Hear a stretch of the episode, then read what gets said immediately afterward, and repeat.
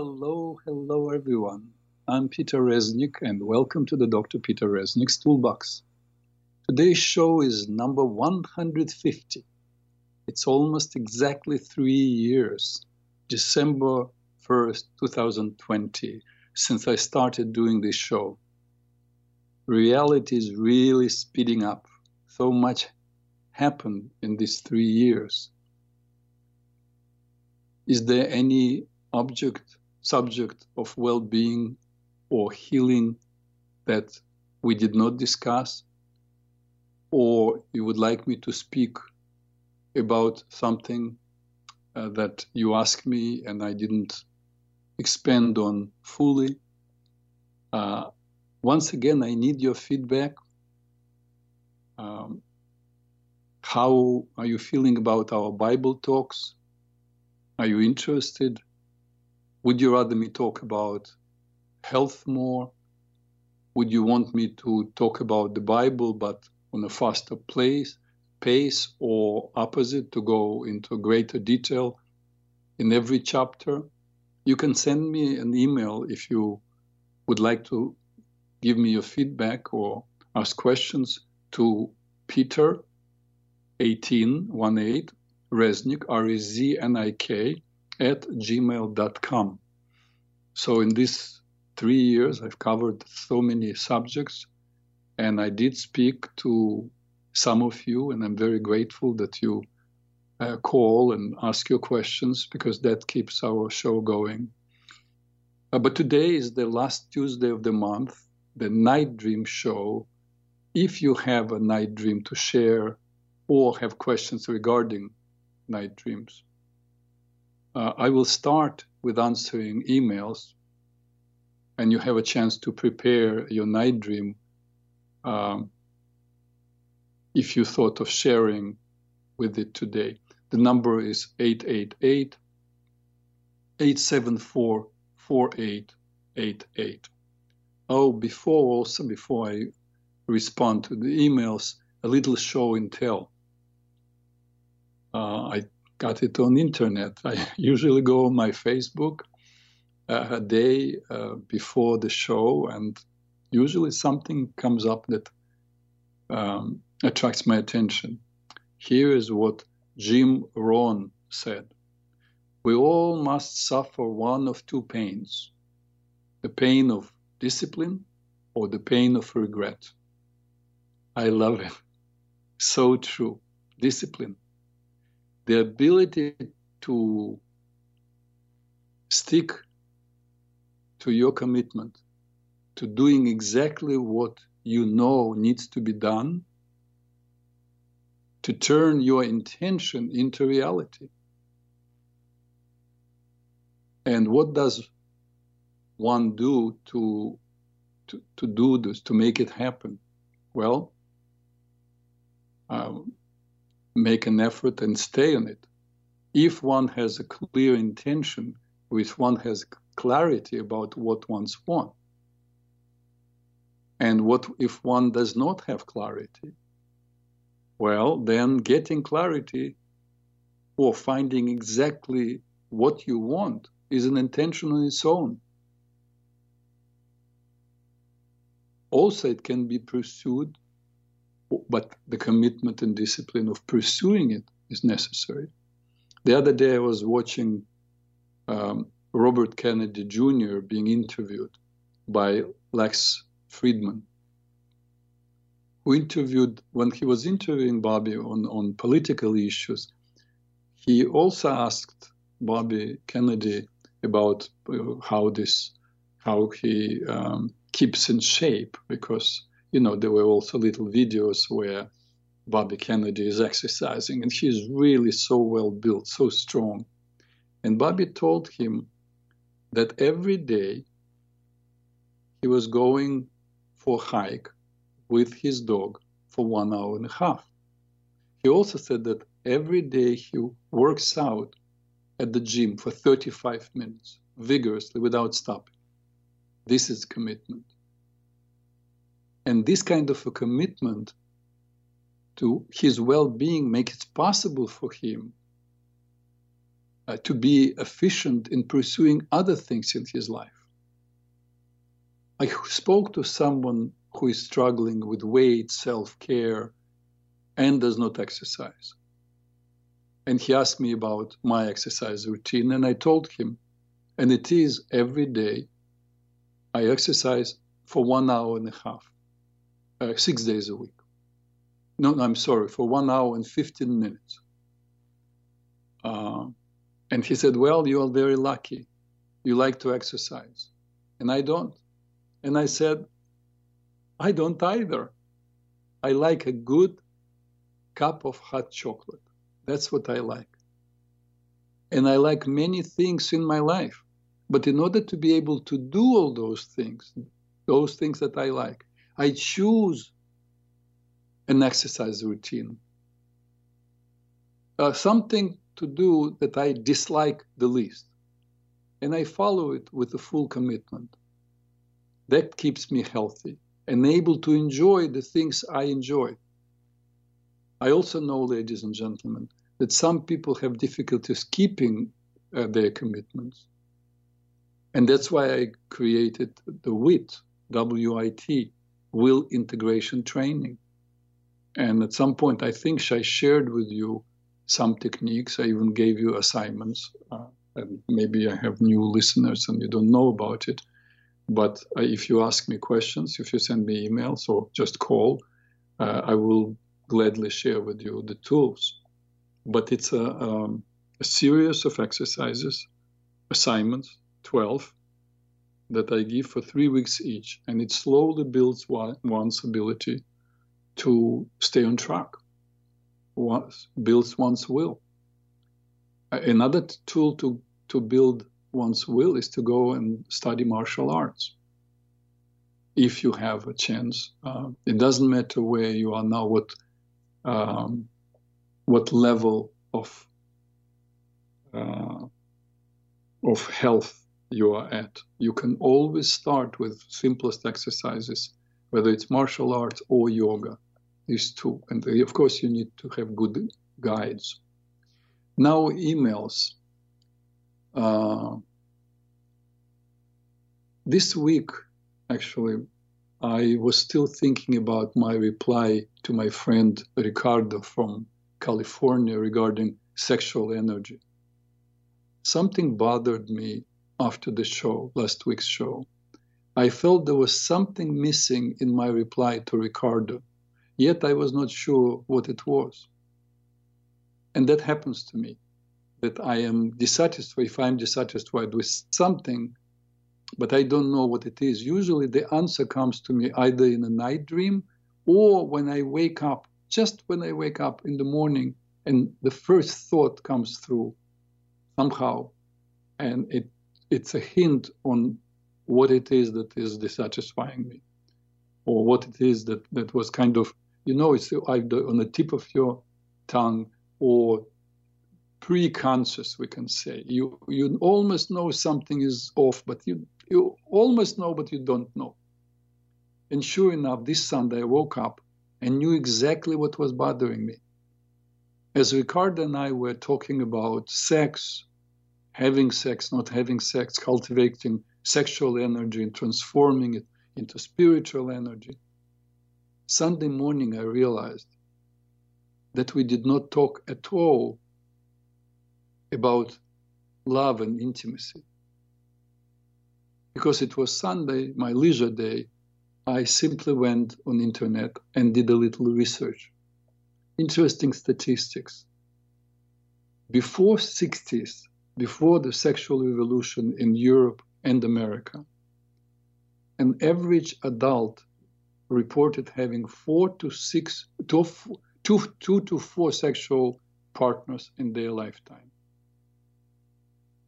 This, the same poll done in 1970s, uh, after sexual revolution, uh, found that an average adult had six to eight sexual partners in their life. Now, move forward, fast forward 25 years. In 1995, the poll showed that an average adult had 15 to 20 sexual partners in their life. But in 2020, again, fast forward 25 years, with all the freedom in the world to have as many sexual partners as one desired, the poll showed that an average adult had three to four sexual partners. In fact, many reported having sex uh, and being fine with um, sex uh, in their life one or uh, one time in two weeks, and some even one time a month. So what happened? Why having sex became less and less appealing?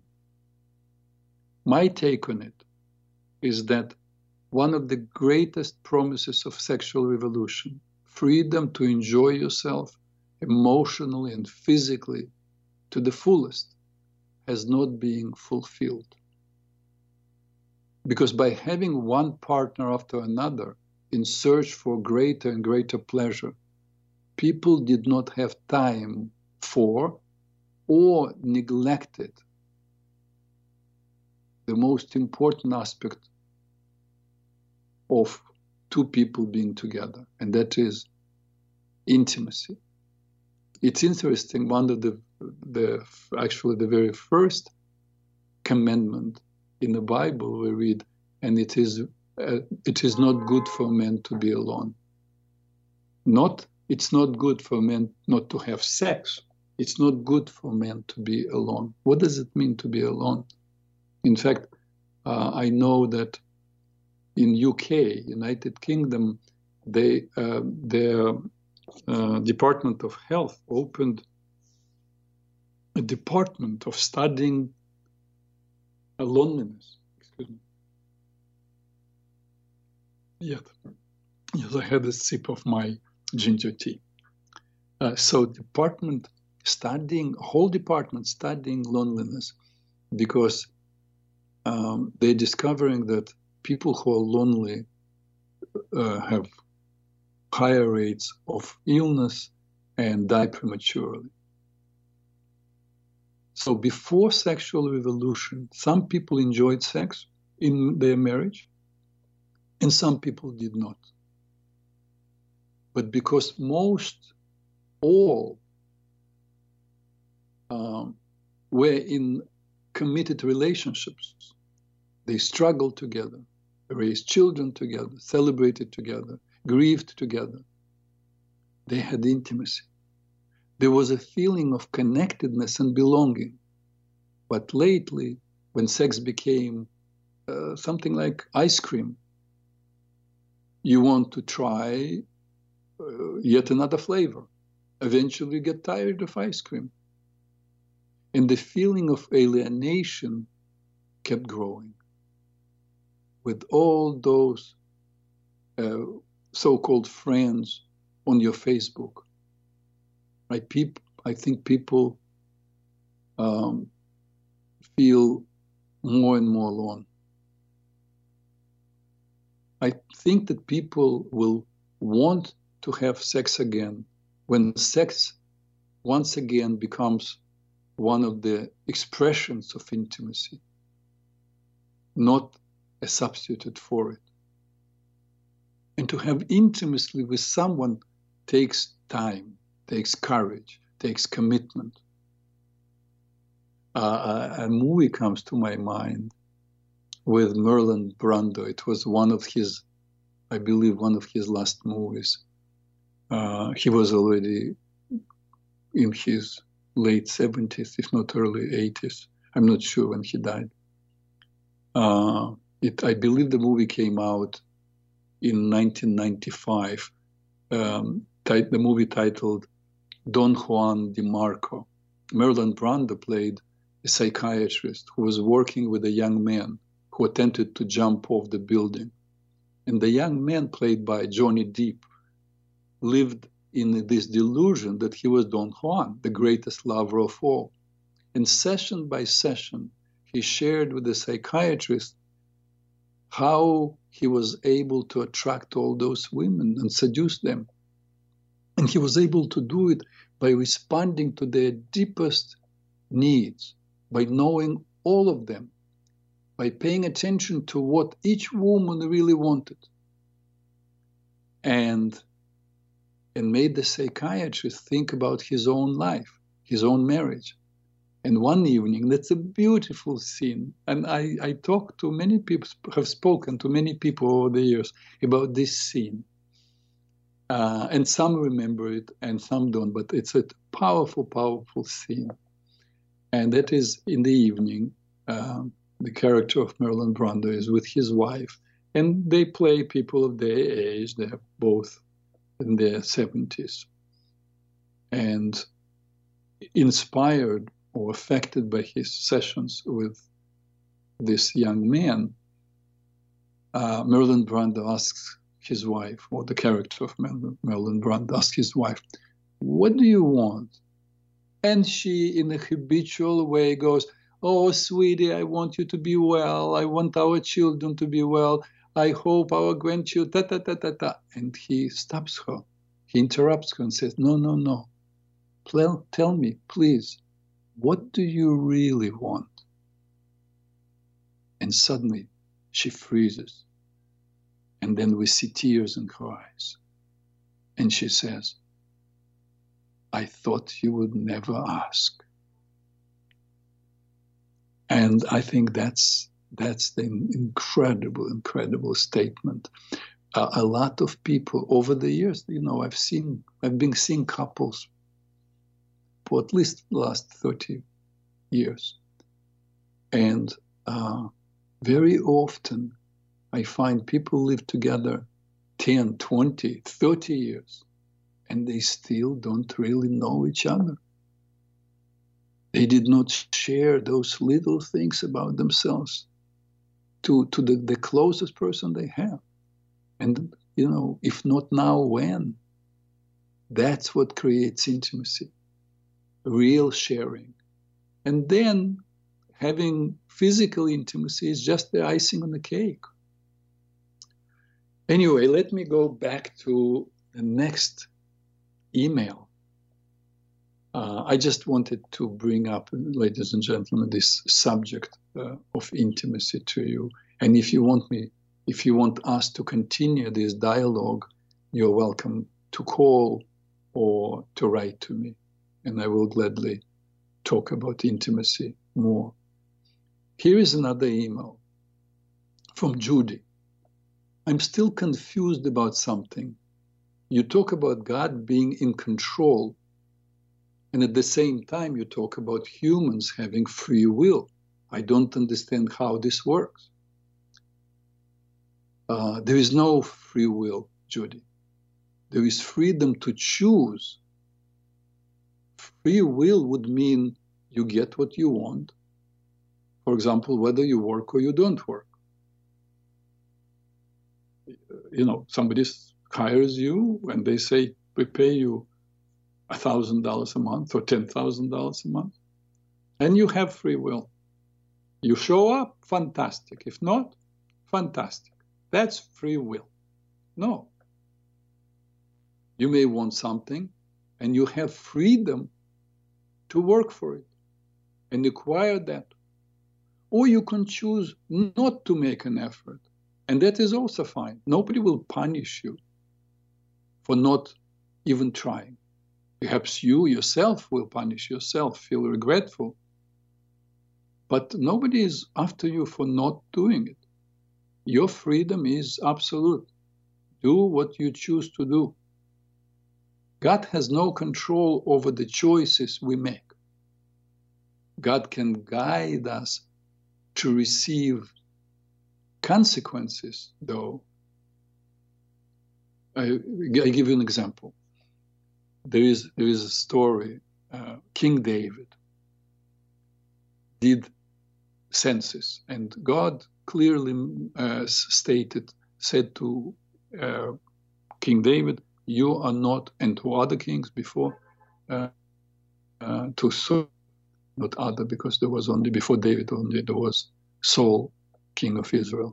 And so God made it clear do not do census, you do not count human beings unless I tell you to do it. And then King David did it. And of course, there, is a price.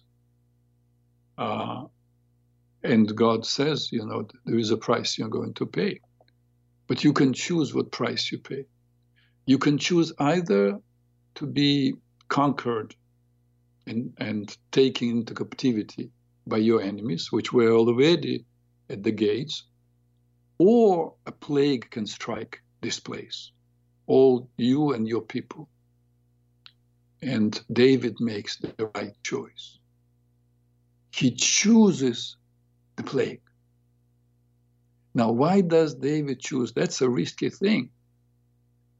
Because David understands it that God does not have uh, control over the choices that people make.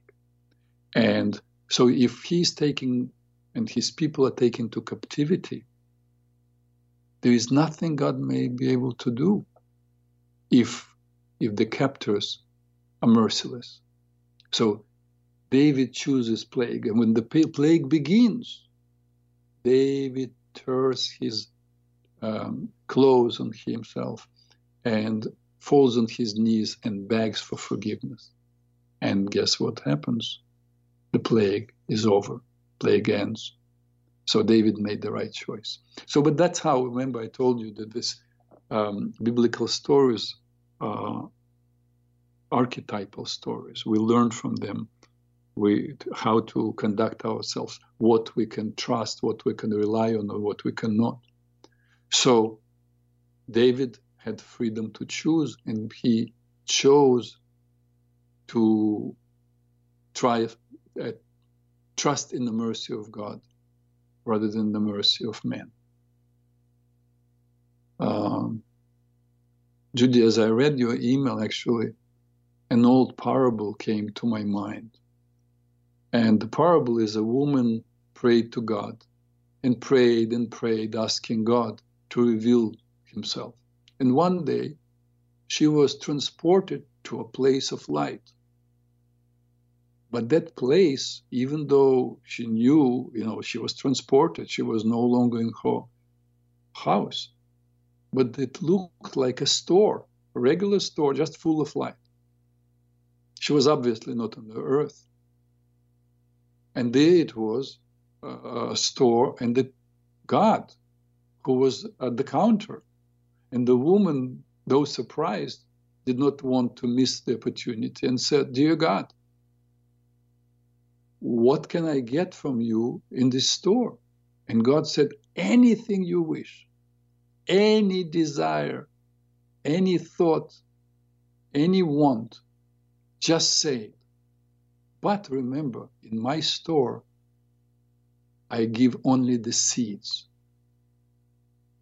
And I think it's a very powerful parable. So God will, will answer your prayers. But it's all will come as a as a an impulse, as a seed, as the beginning. Uh, and what you do with it is is absolutely up to you. What you put your energy into. Uh, as my teacher of Tai Chi used to say, energy flows where attention goes. So you bring attention uh, into something and it begins to grow. So, Judy, God is in control over the seeds, but it is up to us what seed we ask for, whether or not we keep watering the seed, after we planted it. And the seeds may be the seeds of love, creativity, construction, self sufficiency, strength, connectedness. Also, the seeds may be the seeds of anger, blame, resentment, shame, judgment, or hate. Whatever seeds we ask for, we'll receive. And we may choose, after planting some seeds, Uh, which may produce thorns, we may choose to ask for different kind of seeds, and we also will receive them. This is also our freedom to change our minds, to choose a new path, to start treating ourselves and or others in a new way, to water those new seeds and to see what happens. This is the blessing of freedom. This is God's great gift to humanity. Now, let me give you yet another part of the workshop that I promised to deliver to you piece by piece. I'm talking about the workshop Keeping Sanity uh, in the World That Went Crazy that I did at um, Gary Knowles Ranch. By the way, I would love to get your feedback regarding those tools I gave you already uh, in the last two shows. So here is yet another tool. What we call a crazy world is all but the circumstances or people we encounter in our lives. How we interpret our circumstances will determine our experiences. So I offer that you consider that nothing, absolutely nothing, is too important. Unless, of course, it is too important. But indeed, very few things are. A child in danger, that's important. Somebody holding a gun to your head, that's important. The rest is not an emergency. We make things important. Let's say somebody is rude, or somebody says something you totally disagree with. You have a certain political view these days, the world, America is divided, and somebody has a totally different view. That is perfectly fine. They have right to have their view. And you may think that they're mistaken. That's okay. They're not asking you for your opinion. They're not calling you and saying, please be my guide in understanding life.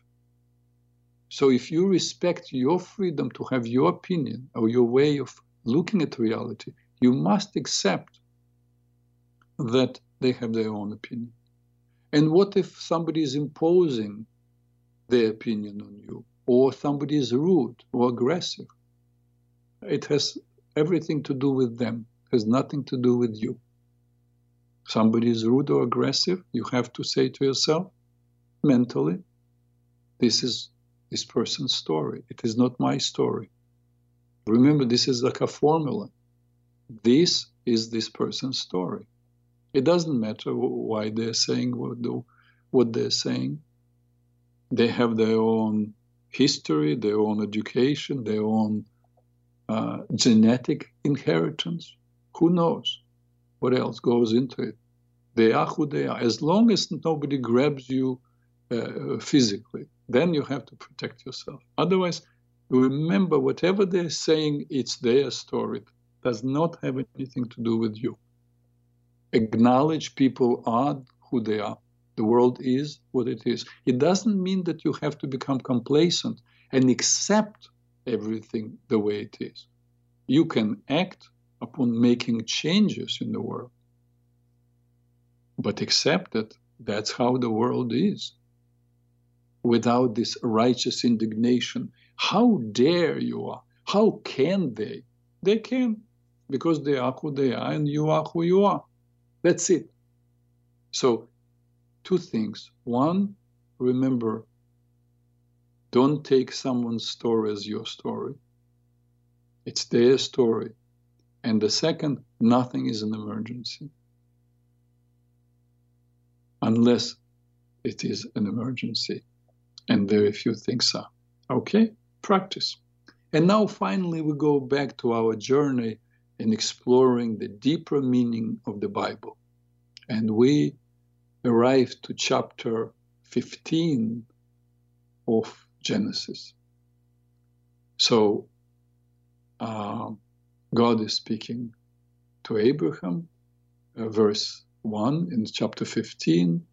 After these incidents, the, the word of the Lord came to Abram in a vision, saying, and notice in a vision, not just in the beginning, uh, God comes to Abraham just as a voice, but here in a vision. So we don't know if it's a night dream or kind of uh, an image that came to him while he was awake. Fear not, Abram. I am your shield. Your reward is exceedingly great. And God goes on uh, promising um, protection to Abram, being his guide. And Abram goes, O Lord God, what will you give me since I am going childless? And the steward of mine household is Eliezer of Damascus. And basically, uh, Abram is sharing with his pain that his servant will inherit, even though his servant is trusted and a good person, Eliezer, that he will inherit all his wealth because he doesn't have, Abram does not have uh, children. And uh, God is saying to Abram, no, you will have children and your children will inherit this land. And in, in verse 13, we read, And he said to Abram, You shall surely know that your seed will be strangers in the land that is not theirs, and they will enslave them and oppressed them for 400 years. So not only um, God is saying that Abram will have children, but that he basically predicts the future. He tells Abram what will happen. Um, and then we read in chapter 16, and Sarah, Abram's wife, had not born him a child. Uh, and she had an Egyptian handmaid named Hagar. Now, uh, at some point in in a second second uh, verse of the sec- 16th chapter, basically, um, Sarah realizes that she cannot have children, and she offers Hagar. Apparently, it was uh, done those days like this. Offers that Abram takes Hagar, uh, not as a wife, but basically has sex with her maid, and through her maid, they will have a child. Um, and Abraham says yes. Abraham accepts the deal. There is a little problem. I don't have an answer to it. But the little problem is that God tells Abraham, Abram, of all the things that Abram is to do. And yet, his, Abram's wife, on her own, tells Abram that he needs to engage, he needs to have sex with Hagar. That's how they will have a child. And Abram does not go to God and say, Listen, can I do it? Since you are guiding me, since you promised that I will have a child, is it the right thing? But Abraham does, does it and a lot of problems come out, of it. I wonder it's it's one it's the first time when Abram does not actually consult with God, um, and and a lot of because Ishmael's um, Hagar's sons, Ishmael's uh, descendants then begin to oppress uh, descendants of Abram from from Isaac. So that possibly is the first mistake. But anyway, Abram has sex with Hagar, and some un- unpleasant things begin to happen. Um, Sarah feels not respected because now um, Hagar is pregnant and she is not as loyal or possibly not respectful to uh, Sarah, and Sarah begins to oppress her. she's not nice to Hagar, and Hagar is trying to run away. Basically, she leaves. She's pregnant, and she leaves the home of of Abram and Sarah. And on the way, the Lord, uh, verse 11, and the angel of the Lord said to her, to Hagar, Behold, you will conceive and bear a son, and you will name him Ishmael, and the Lord has heard your affliction. Meaning that now she's pregnant, and uh, because God is doesn't love only Abraham, God loves every everyone in His creation. God is the God of justice, and He sees that injustice is done to Hagar. And basically, he says, Go back, you will have a child, and the child will have uh, a lot of descendants who will become great. And Hagar goes back. And it's written in, in verse 16 uh, of, of chapter 16 and Abraham was 86 years old when Hagar bore him uh, Ishmael. And then Ishmael is growing up. And with if chapter 17 begins, uh, Abram was 99 years old, which means uh, Ishmael is already 13.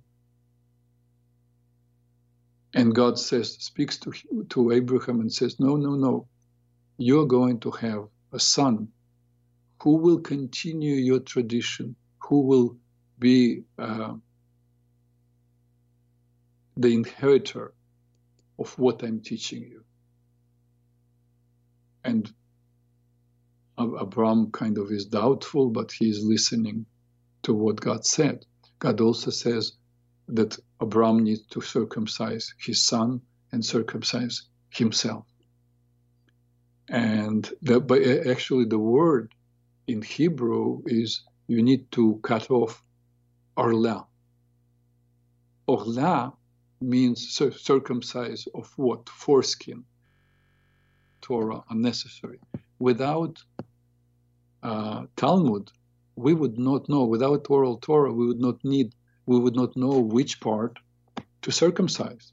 But in the oral Torah, which later became Talmud, it is written what part of the body to to be circumcised. And so Abram is circumcising himself and Ishmael. And then it, we read that Abram is recovering. Recovering, and he's sitting in the heat of the day in his tent. And God is coming to visit Abram. It's, it's a kind of a very interesting thing that, that sages derive from this moment, and it's about visiting the sick. Abraham Abram is not feeling well, by the way. By now, um, once once um, Abram is told that he will be a progenitor of many nations, God gives him letter S, uh, A, Het, uh, no, Hey, makes him Abraham, and Sarah will become Sarah with H, H standing for the for the name of God. So, which means Abraham, now you become godly. Sarah, you become godly. And so, and Abraham is recovering, and God is visiting him. So, visiting the sick is one of the requirements or mitzvot, one of the good deeds to do.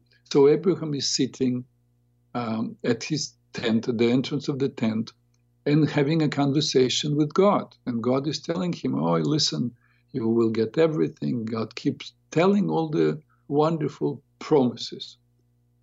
And suddenly, uh, three strangers appear in the distance, at which point, you know, of course, it's a very wonderful thing that God is visiting Abraham, and Abraham could say to those strangers when they arrive, Gentlemen, would you wait, please? Because I'm talking to God here.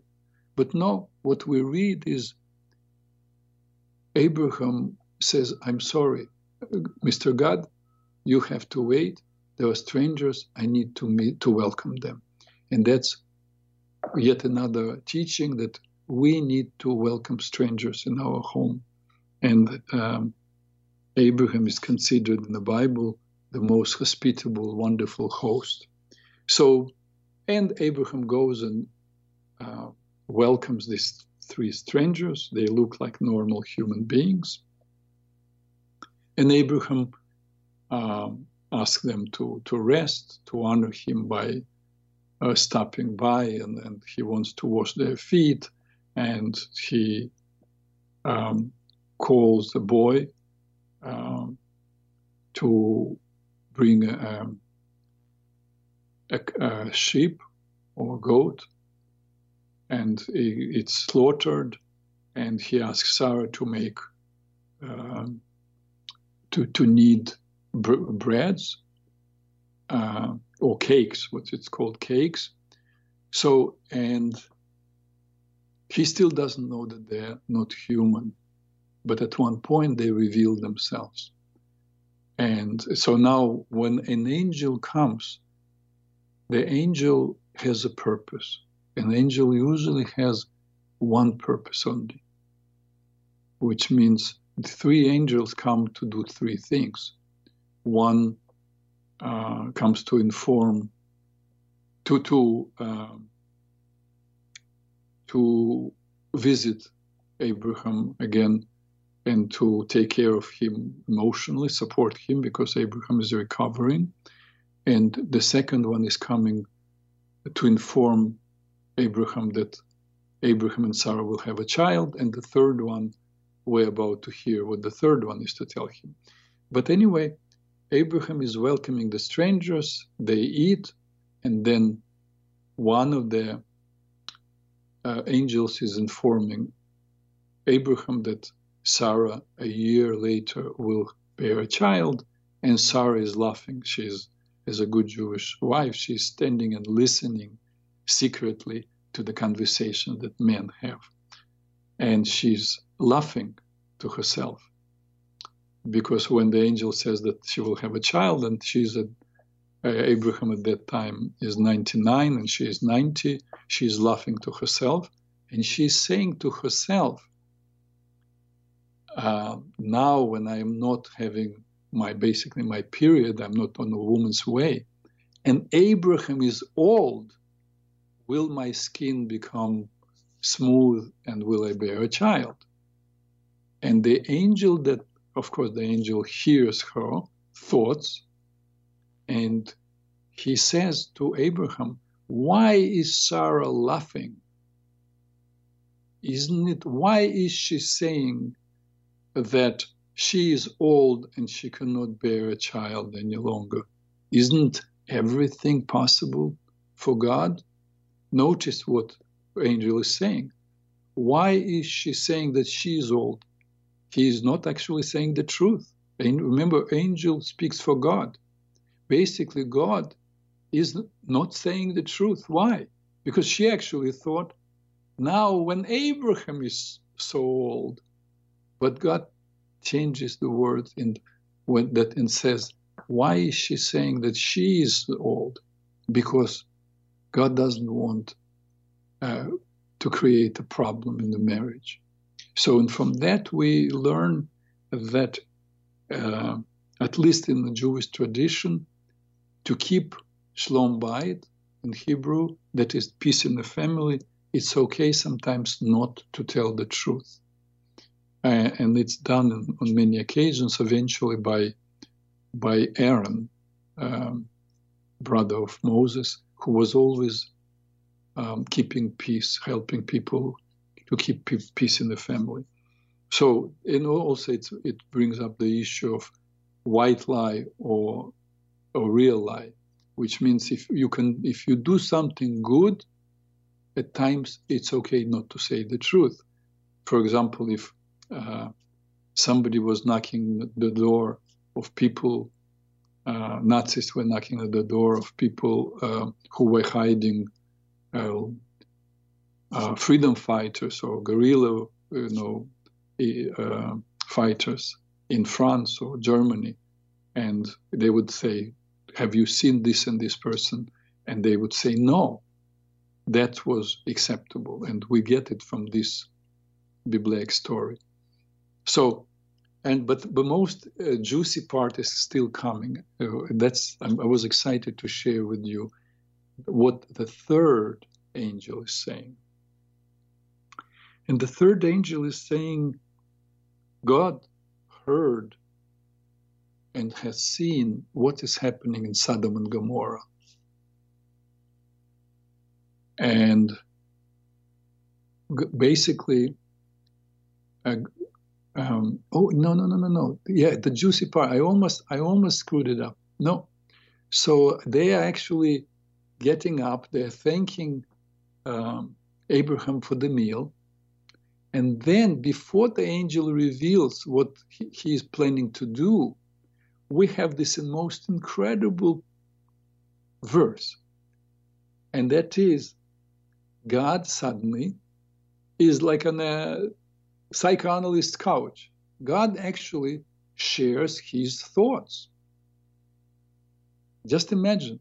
If we read it, remember the Torah, the text was dictated to Moses by God, whatever way it was, whether it was intuition or he heard a voice, I don't know. But basically, uh, even though this angel was sent to destroy Sodom and Gomorrah, uh, God has second thoughts, and God has uh, what is shared is God's thoughts. Shall I conceal from Abraham what I'm going to do? Abraham will become a great and powerful nation of all the nations in the world, and they will be blessed in him. Can I not tell him what I am about to do?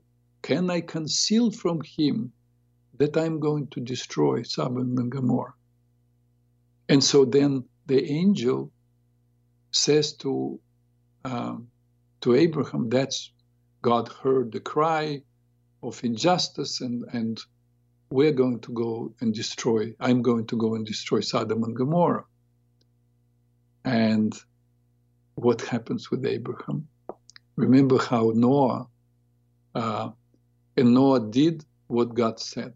But here, basically, Abraham becomes a pain in the ass. Abraham begins to argue with God.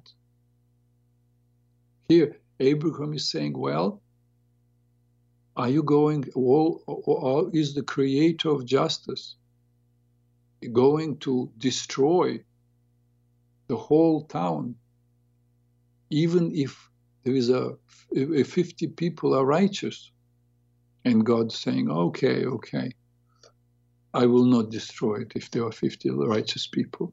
And Abraham is saying, wait a minute, what if five people are missing to this 50? Yes, only 45 people. Are you going to still kill everyone, including those people? It's almost blackmail.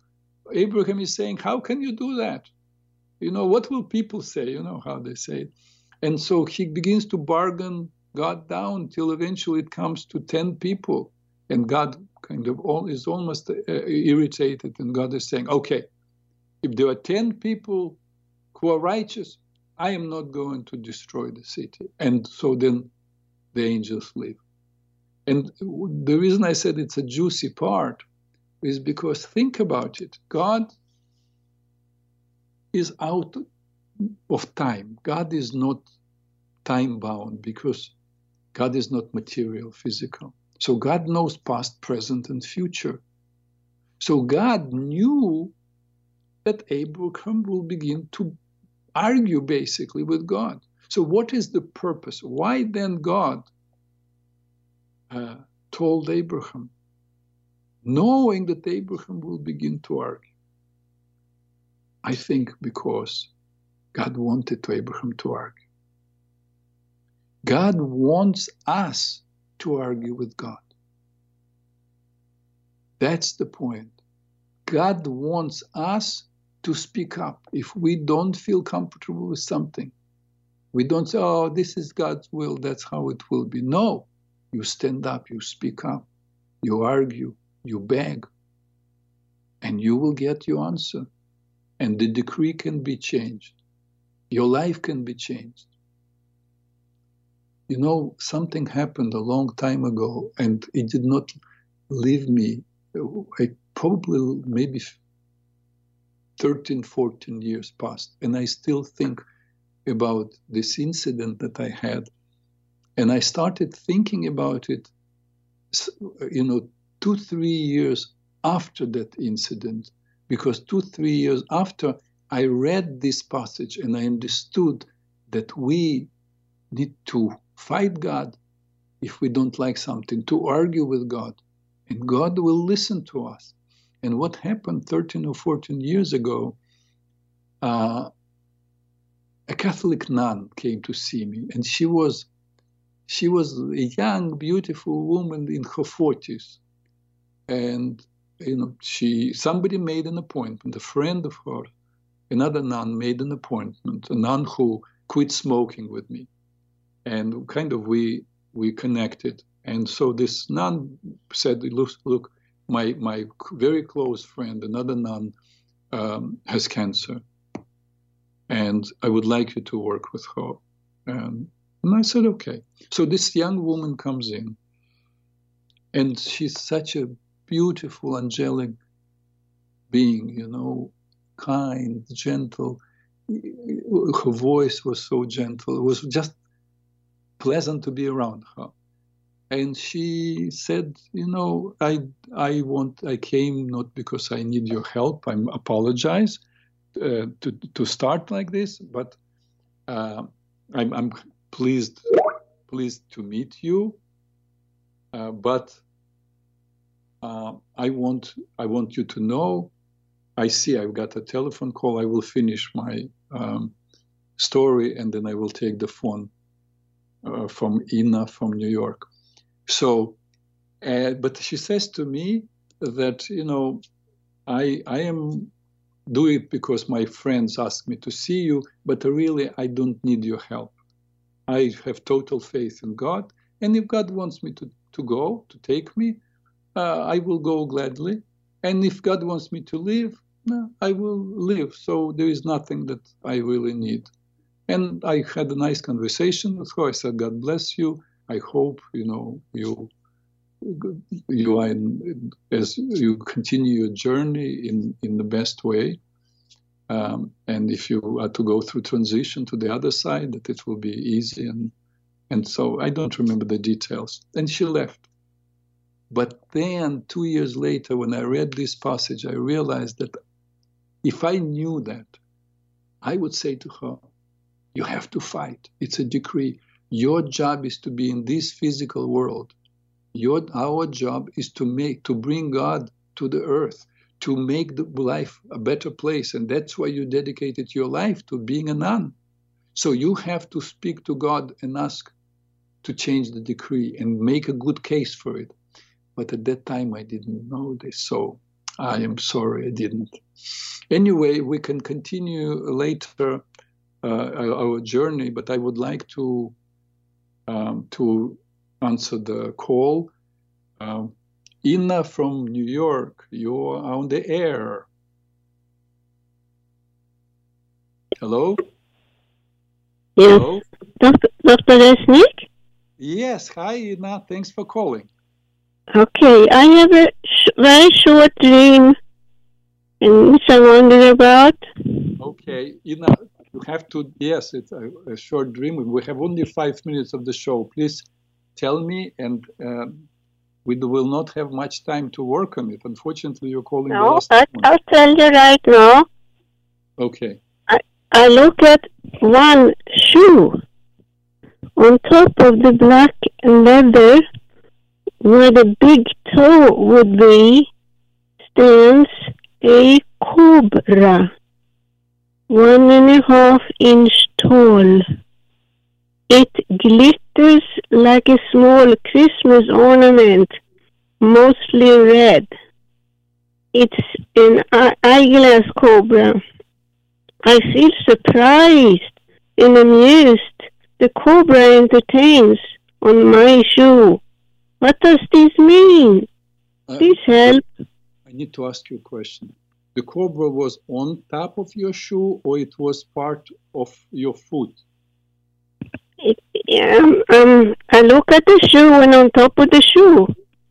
On top of the shoe, is it the right foot or the left foot? It's the right foot. What, t- tell me, please, what's the first thought that comes to you about cobra as opposed to a lion or as opposed to a fox? What is cobra? What's the first? Cobra is safety and caring. I, I'm sorry, I did not understand. It's safety, you said? and caring. Cobras has been appearing lots of times before in my life. And you call them caring? Yeah, Wow. The- that's- they are guardians. okay, okay. Before, I don't know this time. hmm Uh, look, it's very, it's very powerful what you're saying because the meaning uh, of how we'll look at, at this dream all depends on the meaning you ascribe to different uh, elements of your dream. For example, somebody else would say, if I would say cobra, they would say uh, death or scary or dangerous. But you say, what, what is the one word that you used about cobras? Uh, they uh, keep keep me safe. Okay, so it's safety. They, they have occurred before near my on both sides of my chair up to my knees, So, for example. so Ina, so in this dream, remember the right side is associated. Yeah. The right side is associated with the present and potential for the future. So Ah, the co- cobra is on your right side, and yeah, what do you do with your feet? You move, move forward. So it's about yeah. it's about moving forward. So hmm So, which means the dream is telling you that you are safe moving forward, you're protected by this creature that is your protector. So, it's a good dream, a, dr- a dream of, of uh, protection and safety. So, you are moving in the right direction. Whatever thoughts you had about your life, if you had some questions uh, about the next step that you're going to make in your life, the answer is you are safe. That's Can I ask a quick question? Why, why is it standing on on the toe part of the shoe? Is that part of walking also? Well, it could be on a different toe. I don't know what the function of Okay. what is bigger toe than versus smaller toe. Maybe it's just you you paid attention to it. Uh, perhaps you know bigger without a bigger toe you cannot walk. You know if Yeah. a toe Yeah. would be cut off, if a pinky would be cut off, it would be much easier to walk. Basically, Yeah. uh, the dream is telling you that you are protected. That's the main meaning Mhm. only one meaning, uh, minute to go. Thank you very much, Ina, for sharing. And if you want to share with another dream, next time call a little bit before so we have more time to speak about the dream. Okay? Yeah. Are you aware that you have not given out the number for people who don't know the number? Which number to Not, call? not once. There are Oh. two ladies I know they're trying to call you, but they can't can't get you. So they'll try again next time. And I thank you so much. You are This was very good. Thank you. Thank you. And ladies and gentlemen, our time is up. Thank you for being with me today. Uh, be happy. I hope to have your attention next Tuesday at 2 o'clock. Peace to all who want to live in peace.